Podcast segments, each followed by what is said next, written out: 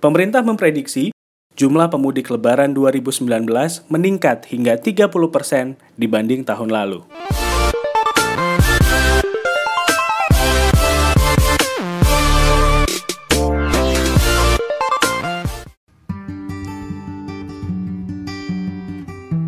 Halo, saya Fendi Rahman.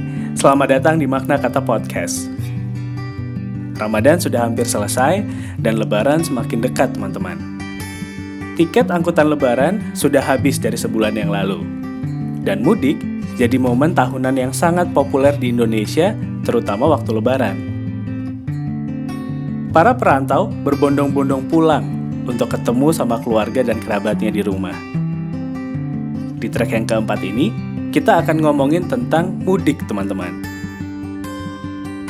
Mudik lebaran adalah sebuah fenomena unik yang hanya terjadi di Indonesia sebuah data mencatat, jumlah pemudik saat lebaran meningkat berkali-kali lipat dibanding musim libur biasa. Demi bisa pulang kampung, semua orang rela melakukan apa pun untuk bisa dapetin tiket. Nah, kalau kayak gitu, mudik itu sekedar gengsi atau sebuah tradisi. Disadari atau enggak, mudik sudah jadi pilihan dan gaya hidup masyarakat Indonesia. Bukan sekedar kembali ke kampung halaman, tapi juga dimaknai dengan berkumpul sama keluarga besar. Aktivitas sosial waktu mudik jadi momen yang mahal di saat perantau merasa rindu sama tempat asalnya.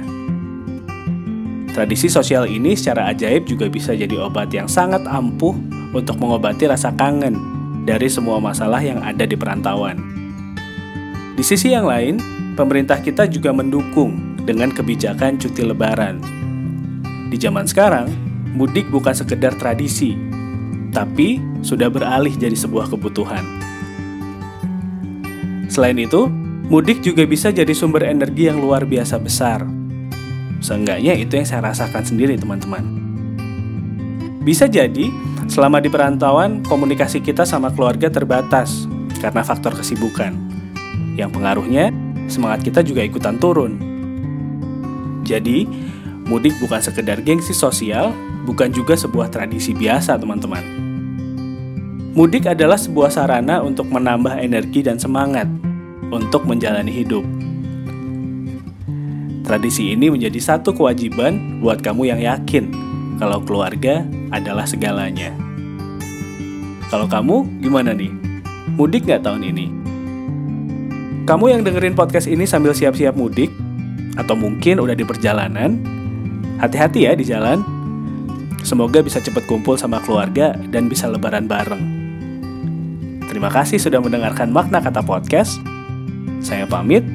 Selamat mudik ya teman-teman.